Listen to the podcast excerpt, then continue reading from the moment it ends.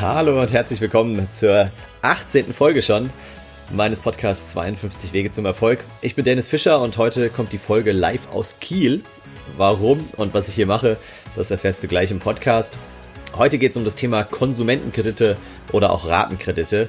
Dazu habe ich eine sehr dedizierte Meinung, an äh, der ich auch nicht rütteln werde. Und ja, falls du im Buch meine Kapitel dazu gelesen hast, kennst du die Meinung auch schon. Aber ich werde dir heute nochmal ähm, eine Studie mitbringen, die das Ganze untermauert. Und vor allem ähm, gleich mal eine E-Mail vorlesen von einem meiner Buchleser, die ich letztens bekommen habe und auch ausführlich beantwortet habe. Auch die Antwort werde ich dir natürlich vorlesen. Also lass uns direkt in dieses etwas heikle Thema reingehen und keine Zeit verlieren. Ja, nochmal herzlich willkommen hier aus meinem Hotelzimmer in Kiel. Eben war ich noch in Lindau, durfte da ein Training geben, zwei Tage lang, äh, Thema agile Methoden, und jetzt bin ich hier in Kiel eben und äh, darf auch hier gestern und heute ein Training zum Thema Design Thinking geben.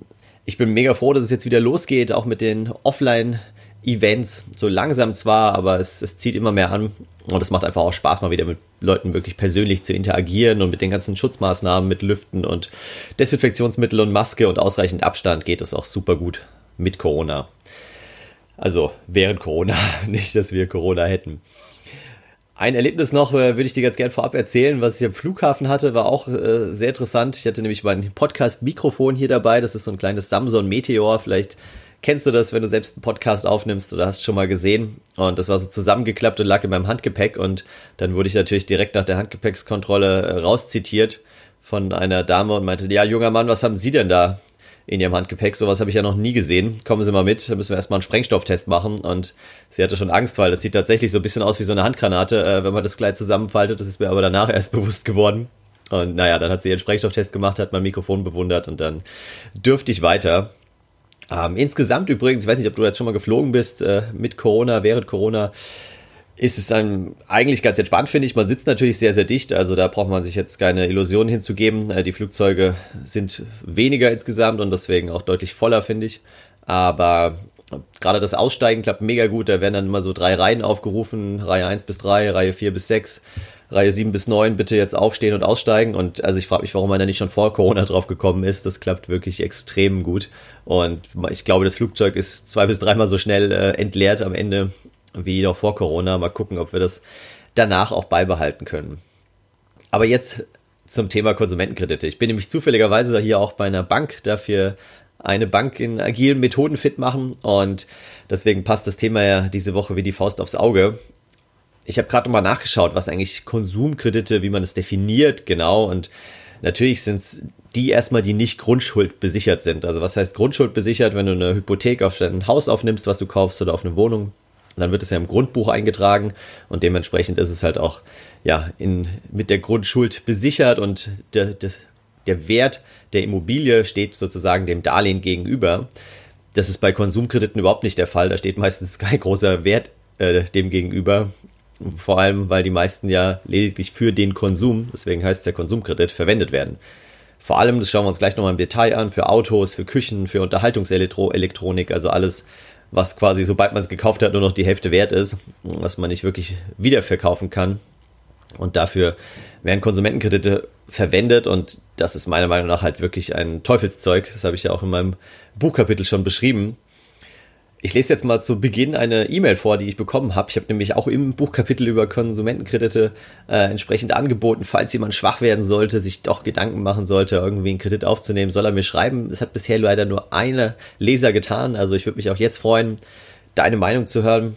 Äh, schreib mir gerne E-Mail an dennis at fifty two ways dot de und teil mit mir deine Meinung. Sag, ob du schon mal einen Konsumentenkredit aufgenommen hast, ob du einen hast, den du vielleicht gerne kündigen würdest. Äh, lass uns da in den Austausch gehen. Das würde mich wirklich interessieren. Und ich lese mal kurz die E-Mail vor, also wirklich kurz. Er hat geschrieben: Dennis, ich habe dein Buch zweiundfünfzig Wege zum Erfolg gelesen, echt spannend. Jedoch bin ich am Überlegen, ob ich mir einen Konsumentenkredit aufnehmen soll, um mit Aktien zu spekulieren. Du meintest in deinem Buch, man soll dir schreiben, wenn man schwach wird. Viele Grüße, Punkt, Punkt, Punkt. Ja, das war äh, zu Beginn oder so im April, Mai, also noch relativ am Anfang von Corona. Und meine Antwort lese ich am besten auch direkt vor. Hallo, Punkt, Punkt, Punkt. Schön, dass du mir schreibst. Ich habe zwar tatsächlich schon viele Nachrichten von Lesern bekommen, aber noch keiner hat sich auf die Konsumentenkredite bezogen. Das finde ich super. Um ehrlich zu sein, war ich zu Beginn von Corona auch etwas gierig und habe überlegt, meinen Kapitalstock durch einen Konsumentenkredit zu ergänzen und so einen größeren Hebel zu haben. Dann habe ich mir allerdings mal die gängigen Konditionen und Gebühren angeschaut und ausgerechnet, wie viel Rendite ich nach Abzug der Abgeltungssteuer erwirtschaften müsste, und habe es gleich wieder verworfen. Ich würde dir also auch weiterhin dringend davon abraten. Wenn die Aktien in den nächsten Monaten wieder fallen, musst du trotzdem deine monatliche Rate bedienen und an die Bank überweisen. Diese verdient fürstlich und freut sich, du hast erstmal schöne Schulden, die du dann vielleicht über einen zweiten Konsumentenkredit wieder ablöst, und so kommst du in eine Abwärtsspirale, aus der du so schnell nicht wieder herauskommst. Ja, und wie gesagt, die E-Mail habe ich äh, so im April, Mai dann geschrieben und stehe heute immer noch dazu. Und ja, wie du auch gerade gehört hast, äh, wie ich vorgelesen habe, ich habe auch selbst drüber nachgedacht, wirklich, ähm, obwohl ich mein Buchkapitel selbst gelesen habe, äh, nochmal einen Kredit aufzunehmen, weil ich einfach zu gierig wurde und gedacht habe, ja krass, also jetzt sind die Kurse im Keller, ähm, eben so im, im April, da muss ich ja irgendwie einsteigen, und warum soll ich da jetzt nur mit meinem Geld einsteigen, warum kann ich das nicht noch ein bisschen hebeln und nehme noch da zusätzlichen Kredit auf? Und pff, ja klar, im Nachhinein ist man immer schlauer, hätte ich auf die richtige Aktie gesetzt oder auf den richtigen E T F, hätte sich das wahrscheinlich sogar gelohnt im Nachhinein, aber ich bin trotzdem heilfroh, dass ich es nicht gemacht habe, weil man weiß eben nicht, ob man auf die richtigen Aktien gesetzt hat, und sonst hätte ich jetzt noch einen fetten Kredit an der Backe, den ich die nächsten Monate oder Jahre, das sind ja meistens, läuft so ein Konsumkredit ja über fünf, sechs, sieben Jahre, den ich dann schön monatlich abzahlen dürfte, und da hätte ich absolut keine Lust drauf, mich da in so eine Abwärtsspirale reinzubegeben. Und deswegen, also auch da weiterhin mein Appell, ich rate dir dringend davon ab, selbst wenn es noch so verlockend aussieht, du weißt ja nie, wie seriös am Ende das Angebot ist und wie viel Prozent Rendite du wirklich bekommst, und abgesehen davon ist es jetzt eben so im Herbst, äh, September, Oktober zwanzig zwanzig eh schon etwas spät, weil die meisten Kurse jetzt schon wieder durch die Decke gegangen sind und viele Unternehmen jetzt meiner Meinung nach eher überbewertet sind. Also deswegen würde ich dir jetzt noch dringender davon abraten, einen Konsumkredit aufzunehmen. Ich habe dann nochmal nachgeguckt, was gibt es da eigentlich für, für Studien in Deutschland zu dem Thema, und habe eine ganz spannende Studie der G f K, Gesellschaft für Konsumforschung, entdeckt. Die hänge ich dir auch gleich mal im, in den Shownotes an und will jetzt da einfach noch zwei, drei Fakten ähm, draus zitieren, weil das ja genau das unterstreicht, was ich auch im Buch beschrieben habe und was ich auch selbst damals erfahren durfte, als ich eben in dem Finanzierungsbereich auch gearbeitet habe. Und zum einen, ganz interessanter Fakt, haben in Deutschland die Finanzierungsnutzer, also Leute, die eine Finanzierung abgeschlossen haben, im Durchschnitt schon mal zwei Finanzierungen. Und wir reden jetzt nicht von Baufinanzierung oder so, sondern wirklich von Konsum- und P K W-Finanzierung. Also die haben im Schnitt zwei Finanzierungen und müssen noch ca. zehntausendfünfhundert Euro zurückzahlen. Also zehntausendfünfhundert Euro ist noch so die durchschnittliche Schuldenlast, die sie haben. Und jetzt wirklich, wie in meinem Buch beschrieben, wo ich ja von den äh, dicken Autos in Berlin die Geschichte erzählt habe damals, der Hauptfinanzierungsgrund ist immer noch die Anschaffung eines P K Ws. Also einunddreißig Prozent der Ratenkreditnutzer haben entsprechend den Ratenkredit für die Finanzierung eines Neuwagens aufgenommen. Jetzt sprechen wir wirklich hier von Neuwagen. einunddreißig Prozent finanzieren ihren Neuwagen, achtundzwanzig Prozent finanzieren ihren Gebrauchtwagen.